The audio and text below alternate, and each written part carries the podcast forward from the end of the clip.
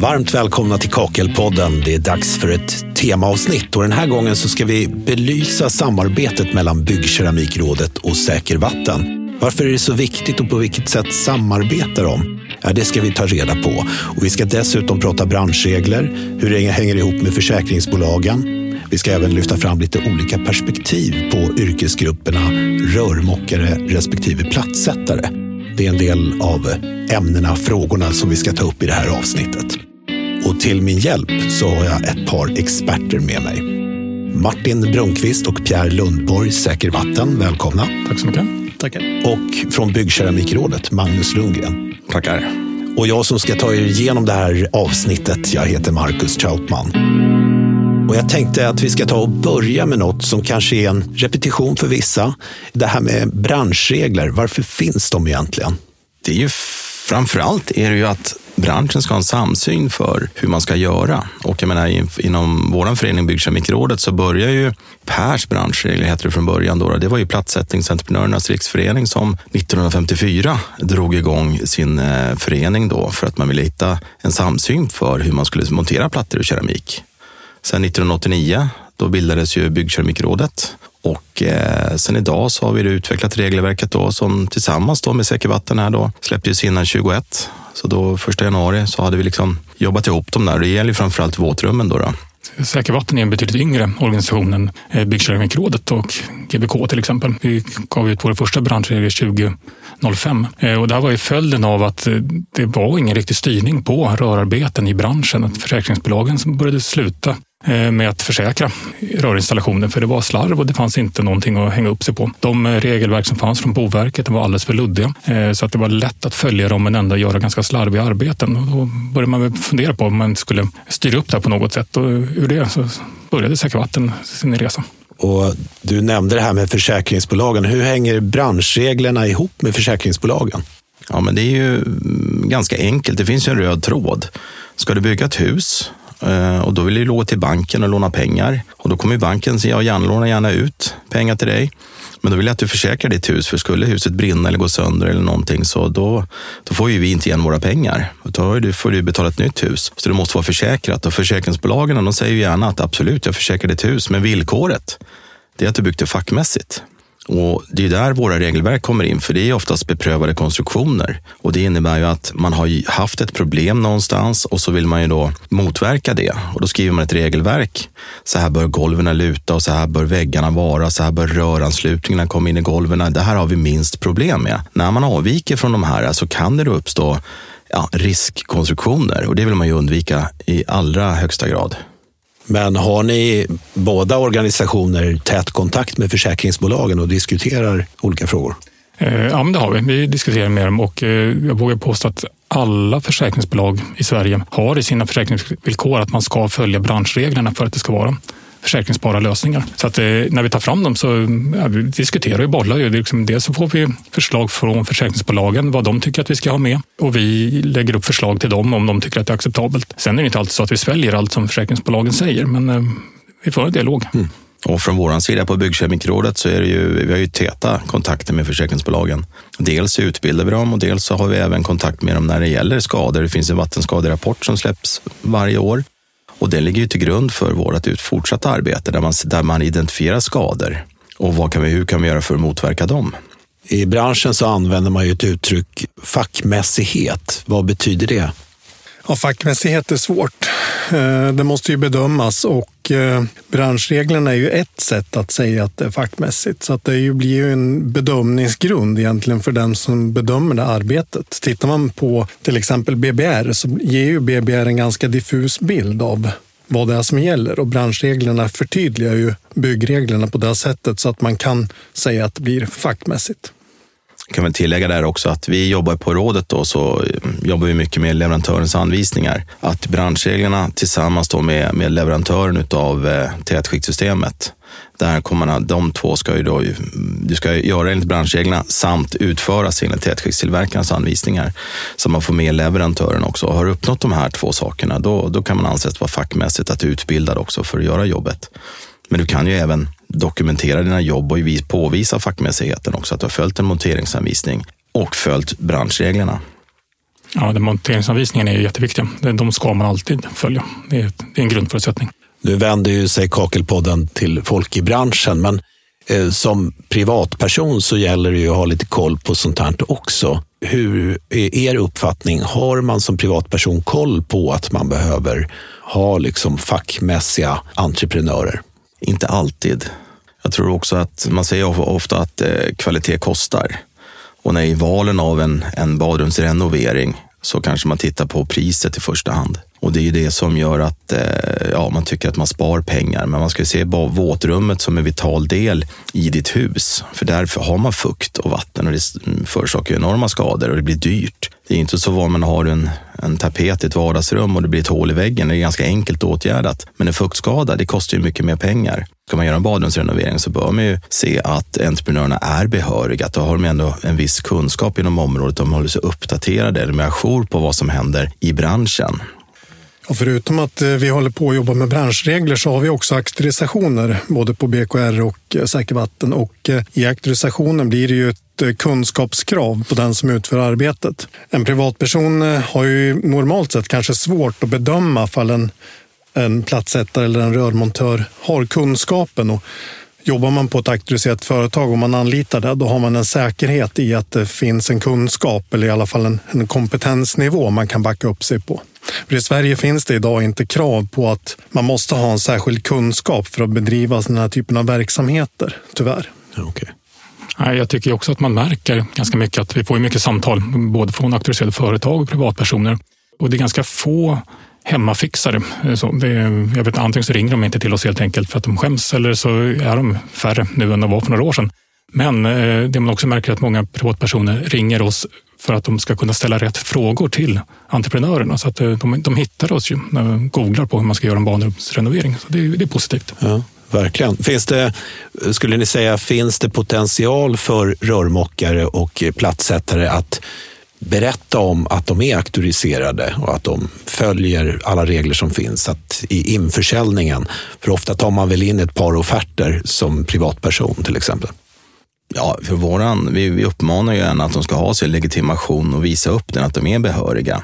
Det är ju liksom kärnan i att vara behörig, att ha den stämpeln. Sen är det ju inte alltid en kvalitetsstämpel att du är behörig, för det var ju som Martin eller eh, Pierre var inne på nyss, här, att du, du sitter i en kunskap, men sen är det uppe i det specifika fallet och badrummet, hur man gör de här lösningarna. Så, men där ska man i grund och botten tänka sig att det är ett badrum som ska hålla i ja, 50 till 100 år. Alltså, keramiken håller ju länge som helst och ska ju även under tätskikt och rör och kopplingar och sånt hålla minst lika länge för att få ett långt tryggt badrum. Och att, att man gör de här, att man tar sig tid och lär sig, utvecklar sig. Det är det viktigaste, att man vidareutbildar sig. Om man tittar just på våtrum, vilka branschföreningar är berörda i, i våtrum? Eh, det är, det är Vitfond, det är byggkemikrådet, PKR, det är Säker vatten. Vi har golvbranschens våtrumskontroll som eh, förutom då kakel och tätskikt där eh, också jobbar med plastmattor. Sen har vi måleribranschens våtrumskontroll som har målade tätskikt. Mm. Så det är några stycken som är inblandade kan man säga. Då. Ja, men så är det. De lappar över varandra lite grann eh, här och var också. Det är därför det är viktigt med det här samarbetet som vi har med varandra. Mm. Och sen har vi ju el också som till viss del kommer in, men är ju, ja. de tar ju hand om elchock i badrummen så att man sett elen kommer ut på rätt sätt så vi kan täta emot de här eh, elgenomföringarna genom tätskiktet. Likväl så kommer rör och rörgenomföringar ska vi ta hand om och täta. Så där har vi regelverk runt det. Sen finns det ju andra yrkesgrupper som blir inblandade i ett badrum som eh, byggare, snickare, eh, isolerare. Men eh, de är inte organiserade genom någon förening. Så att, men de är ju viktiga aktörer likväl. Mm. Så det finns en vits att de också lyssnar på på Kakelpodden. Ja, absolut. Varför är det så viktigt att belysa det här samarbetet mellan Byggkeramikrådet och Säker vatten? Det är flera saker. Dels visa att vi faktiskt har samstämmiga regler. Eh, för det är ju vissa delar där vi berör varandra och där reglerna behöver vara lika. Eh, och det här är en kritik som vi ibland hör att eh, ja, men ni har ju så olika regler, de kommer inte ut samtidigt. Och det stämmer helt enkelt inte, utan vi samsas ju gott och väl. Vi träffas ungefär en gång i månaden, diskuterar igenom gemensamma frågor. När vi ger ut branschregler så ser vi till att de stämmer med varandra på de delar som berör. Ja, men det är helt riktigt precis det du säger, att ja, men ni säger si och de säger så, så, så är det ju inte. Utan eh, jag kan ju förstå om du är en badrumsrenoverare, eh, dock inte kanske specialiserad på rörmokeri eller specialiserad på plattsättning, utan att det, då är det ganska mycket att hålla rätt på. Hur bygger jag upp en vägg? Vad är det för röravsättningar? Vad är det för någonting? Och då blir det ju en problematik att det är många branschföreningar att hålla rätt på. Om du kanske har ett badrum, jag vill ha plastmatta på golv och jag vill ha målat på väggarna, men jag vill ha kakel i duschen och jag vill ha... Alltså det blir ju mycket att hålla koll på. Primärt så handlar det egentligen om hur vi tätar vi saker och ting. Det är det skulle bli täta och trygga badrum. Det är det som är huvudsaken. Vad kan man säga rent konkret och på vilket sätt arbetar ni tillsammans?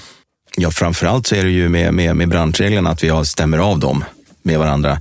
Sen har vi olika projekt som vi har jobbat med. Vi, vi sitter ju nu med olika flänsprojekt där man har ansluter då mot olika typer av produkter. När det kommer in en VVS-produkt, då, kan man, då vill ju vi veta hur ser den ut, vad är förutsättningen? Kan vi täta mot den här produkten? Det kan vara blanda boxar, det kan vara kassetterna. Det är ju sådana saker som vi vill ha. Då vill vi ha förutsättningar. Vi, ska, vi vill att den här VVS-produkten ska ha en viss fläns så vi kan limma tätskikt eller skruva våra tätskikt eller ansluta våra tätskikt mot den här Sen är det där en, eh, en pågående process hela tiden för att branschen hittar ju också på nya lösningar och konsumenten kommer med nya krav. Och det gör ju också då att både vi på Säker Vatten och på BKR så måste man någonstans anpassa sig för att se hur kan man bygga för att efterse de här kraven och de här önskemålen då från hur man vill bygga. Vi tittar ju på saker och ting som är det en VVS-produkt överhuvudtaget. Alltså det kanske är en produkt som ska in i badrummet som inte är en VVS-produkt. Det kan ju vara en, en, en nisch färdig nisch. Är det en VVS-produkt? De skakar på huvudet och säger det här är ingen VVS-produkt, det är en byggprodukt. Och vi vill ju säga att den här produkten ska ju anslutas på något sätt. Ska det vara, ska det vara lampor i den här? Då kanske el ska vara med och titta på det också. Så, att, så vi jobbar ju med de andra branschföreningarna också såklart. Och det är även som du sa, både GVK och MVK till viss del, då, inte så mycket där, men eh, med GVK så har vi våra månadsmöten. Där har vi olika punkter där vi tar upp och vilka projekt vi jobbar med internt går vi igenom. Om de har någon input på de projekten. Det är alltid bra att få ett par extra ögon på det. När det gäller branschregler, hur ofta uppdateras de då? Ja, det har varit 50 år eh, i normalfallet. Och det där har varit lite olika historiskt sett, så att har vi inte riktigt synkat det med varandra. Men eh, sen 2016 då, tror jag, så är vi samstämmiga och uppdaterar alla, alla fyra organisationer vart femte år. Mm, det är riktigt det är bra. Om det inte är någonting stort som händer i branschen eller någonting annat som händer, då, då kan ju det skjutas. Men då har vi diskussioner om att, att vi har ju planer på att vara med, uppdatera oss, avstämmiga även den gången. Då, så att vi, det, det har vi koll på. Ja, det är inte något som vi håller hemligt för någon av de andra organisationerna. Nej, att vi tänker uppdatera nu här i smyg, så är det nej, inte. Utan nej. det är ju, vi måste ändra det här, vi ska ändra det här, det här. Kommer det inverka på era regler? Och då så, nej det gör det inte. Ja, bra, då kan ni göra det och så vidare. Så att vi, vi, vi jobbar tillsammans där. Ja, det är ju grymt bra. Hur är det med era respektive regler när det, när det gäller nybyggnad och rotuppdrag? Gäller, gäller de på båda? Ja, eh, vi gör inte någon skillnad på det egentligen. Eh, det som skiljer sig för är att eh, alltså, våra regler gäller ju för det man utför. Så att det finns befintliga rörledningar i väggarna så det är inte så att man måste byta ut dem om det inte behövs. Utan där man sedan kopplar på sig med rören, det är därifrån som reglerna gäller. Okay. Och vi har ja, absolut både rot och nyproduktion, för det ska vara tätt oavsett om det är ett badrum. Om det är ett nytt eller gammalt så ska det vara tätt. Så det, Nej, och det finns inte heller någon skillnad på om det är stora eller små jobb. en del säger att det här är bara ett litet jobb, då behöver jag väl inte använda branschreglerna eller skriva ett intyg. Men eh, byta av en blandare eller eh, dra åt en koppling så är det faktiskt branschreglerna som gäller. Det finns ju en skillnad egentligen på rotjobb eller renoveringar och nyproduktion. Och då tittar man, om man tittar på branschreglerna, de är utvecklade för nyproduktion främst. Det är där man har utgått ifrån. De ska ju också tillämpas på renoveringar. Eh, men där finns det ju då det här avvikelsesystemet då, som, som är tanken att man ska kunna använda då om man eventuellt måste avvika från reglerna. För det kan ju vara så att man kommer hem till en kund. Det finns inte riktigt förutsättningen att följa reglerna fullt ut. Då måste man också kunna göra en renovering. Det kan till, till exempel också vara så att man eh, åtgärdar en vattenskada och då måste det arbetet kunna fortlöpa. Då. Och, och därför finns avvikelserna. Mm. Och det där med avvikelser, det är ju lite stökigt och många är lite skraja, känns nästan som världens undergång, men riktigt så illa är det inte. Vad, vad är era råd kring avvikelser? Precis som Pierre säger, så det är inte alltid det går att göra eh, på ett visst sätt. Det kan även vara så att en beställare faktiskt önskar ett utförande av något skäl som innebär en avvikelse mot branschreglerna. Eh, och då är det viktigt att man får en dialog eh, med beställaren, ofta då slutkunden också, om det inte är samma person, där man kommer överens om att man gör den här avvikelsen därför att det inte går att göra på något annat sätt eller det är ekonomiskt oförsvarbart. Eh, det som händer då det är att eftersom det är en avvikelse och försäkringsbolagen säger att det här är ett, eh, man ska följa branschreglerna så kan det ju hända att eh, man vid en eventuell skada inte får ersättning i värsta fall. Man måste ju alltid utföra arbetet fackmässigt och liksom på ett bra sätt. Så det kan ju vara så att man ändå hittar en lösning som är fullgod, som är, minimerar risken att det ens blir en skada. Så man ska inte vara så rädd för det. Däremot ska man vara medveten om att avvikelsen finns och kanske ha lite extra uppmärksamhet på den här, eh, det utförandet. Vi brukar säga det på, eller jag har den reflektionen om vi ska åka från Stockholm till Göteborg och det är Göteborg som är målet och det är ett tryggt tätt badrum, så kan man åka via Jönköping som vi föreslår då, men av olika anledningar kan vi inte göra det. Ja, då måste vi åka via Örebro. Men målet är ju ett tryggt tätt badrum. Alltså hur man har kommit dit. Alltså vi föreslår att åka via Jönköping, men vi åker över bron. Över Örebro. Det är samma sak här. Alltså du ska ner dit, du, ska, du kan ju inte liksom sluta dra tätskiktet bara för att du stöter på någonting och gör en avvikelse och så gör jag ingenting, utan du ska fortfarande jobba fackmässigt och göra det så tätt du kan göra och gärna då i samband med leverantören om det är någonting som ska tätas emot det. För man kan liksom inte bara göra en avvikelse och inte göra någonting. Utan du gör ju den och så skriver man upp den av ekonomiska skäl eller andra orsaker så har vi valt den här lösningen. Och den ska vara lika trygg och tät som allting annat. Mm. Nej, och där tror jag vi har ett ganska stort eh, jobb att göra. Dels att informera, som vi gör nu, om vad det här innebär. För det är som, precis som du säger Marcus, att många tycker att det är världens undergång. Och de finns till och med bostadsrättsföreningar som säger att det får inte förekomma avvikelser. Och det är nästan omöjligt, vilket gör att då kan inte de boende överhuvudtaget renovera sina badrum. Eh, så det, det, det blir en tokighet redan där. Eh, men sen tänker jag också att vi kanske behöver samarbeta ännu mer med försäkringsbolagen och hitta lösningar för, alltså försäkringsbara lösningar när vi också av, avviker från branschreglerna. Men eh, där måste vi ha en bra dialog med dem. Sen får det inte bli absurdum förstås. Eh, är det en riktigt dålig lösning är det klart att det inte ens ska vara försäkringsbar. Nej, nej. Golvbrunnar är ju ett kärt ämne, men jag tänkte, vi har ju pratat om det i tidigare avsnitt. Vi hade ett temaavsnitt i mars 2022. Jag tänkte att vi behöver inte gå in på det här och nu, men man kan ju gärna gå in och lyssna på det avsnittet och då är du bland annat Pierre med i det avsnittet. Men till nästa fråga, om man tittar på de olika yrkeskategorierna, det vill säga rörmokare respektive platssättare, de brukar ju ibland klaga på varandras arbetsinsatser. Vad är det som brukar komma upp till ytan då? Jag tror att det, det saknas en, en sam, ett samförstånd. För det första så måste man samordna arbetena. Man, man, har inte riktigt koll på vad den andra har för ansvar. Vad säger den andra yrkesgruppens branschregler? En rörmontör kanske många gånger skulle behöva veta vad det står i BKRs branschregler för att man ska förstå varför man gör på det ena eller andra sättet. Det, det kan väl vara ett tips. Då. För samordningen är ju ofta en brist, tyvärr. Och det kan jag instämma i. Och det är ju oftast så kommer ju i en badrumsrenovering så river man ju ut det gamla badrummet, du drar nya rör och i samband med det så väger man ju av brunnar och röravsättningar och så vidare. Sen går man in och bygger upp golven när man gjuter där. När man gjuter golvet då kan den här brunnen ha fått sig en törn eller någonting sånt där och sen när betongen har stenat då sitter golvbrunnen lite snett och då är det ju det en avvikelse i våra branschregler för då får ju vi problem att ansluta våra tätskikt om det är för mycket liksom, avvikelse på den här brunnen och då eller om brunnen kanske sitter för nära väggen eller röravsättningarna. Vi har ju då en upplysningsplikt gentemot beställaren och påtala det här, att det här är, det här är lite grann, men jag kommer att prata med en tätskiktsleverantör, jag jobbar på vidare ändå, så det är, ingen, det är ingen fara, men man måste upplysa om det här. Och det är många gånger då när man kanske inte har behöriga rörmokare, utan det kanske är en, en, en vad ska jag säga, en en hantverkare som har monterat saker och ting och sen då kan, kommer vissa rör för nära eller de hamnar där de hamnar.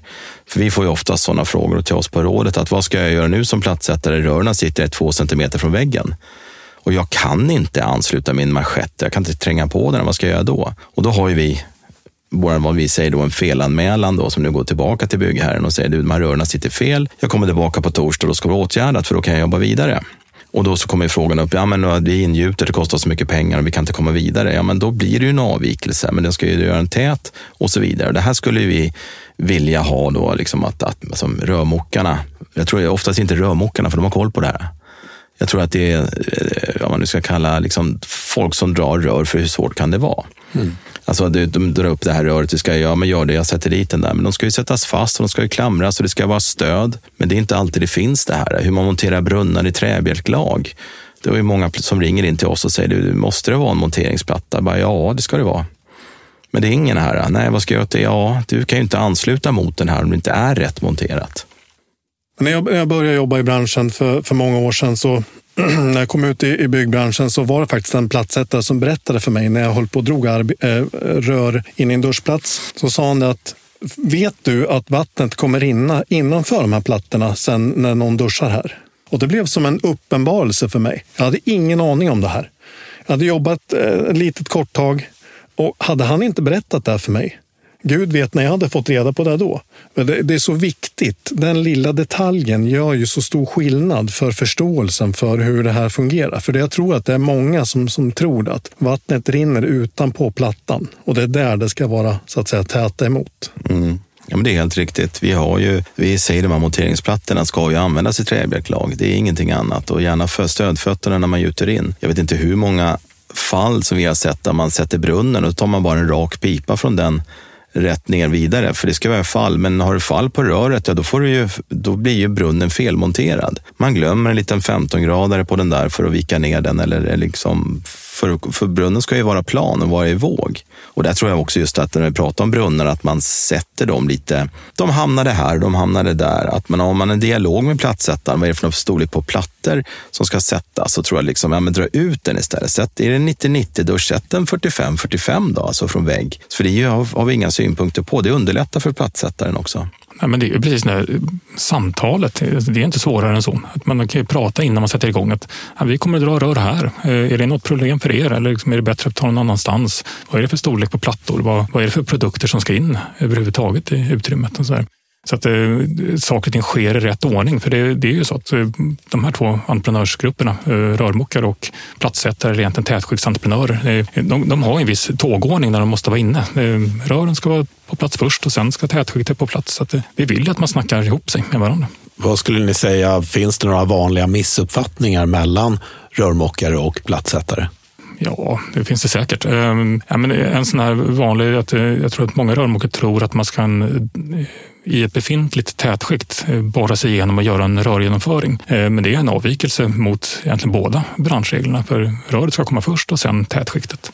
Normalt i en eh, badrumsrenovering, då kommer ju rörmokaren dit, drar rören, plattsättaren, gjuter upp golven och så drar tätskikt och sätter plattan. Sen kommer ju rörmokaren mångt och mycket tillbaka igen och monterar toalettstolar och duschväggar och kommoder och sådana saker. Så att då kommer man ju tillbaka där. Och där är det ju bra om man har en, en dialog också just med kapbitar och plattor och sådana saker runt rör och att man är med på det. Om man skruvar upp en duschvägg, och mm, vad hamnar då självaste skruvarna? Hur borrar man igenom det här materialet? Vad är det för något material? Jag vet ju många VVS-are var ju, skrek ju rakt ut och innan de här självaste diamantborrarna kom som man kunde slipa ner genom plattorna, för de var ju väldigt hårda. Historiskt sett har vi alltid jobbat med keramikakelkvalitet på väggarna, vilket är porösare material än just klinker. Och där var det ju knöligt i början att göra håltagning i dem och det, det är svårt, svår, en och annan rörmokaren vart förbannad. Ja, det där är också en vanlig missuppfattning för framförallt rörmokarna om man ska bara i plattan eller i fogen. Vi säger ingenting om det. Jag tror inte att ni gör det heller på BKR. Det kan man egentligen göra som det passar bäst eller där man behöver infästningen. Helt enkelt. Ja, helt rätt. Och idag så limmar vi mycket mer också så att behöver man inte ens göra hål alls. Nej. Vad tror ni att en röris skulle vilja tipsa en plattsättare om innan ett arbete börjar eller tvärtom? Ja, det är svårt. Ja.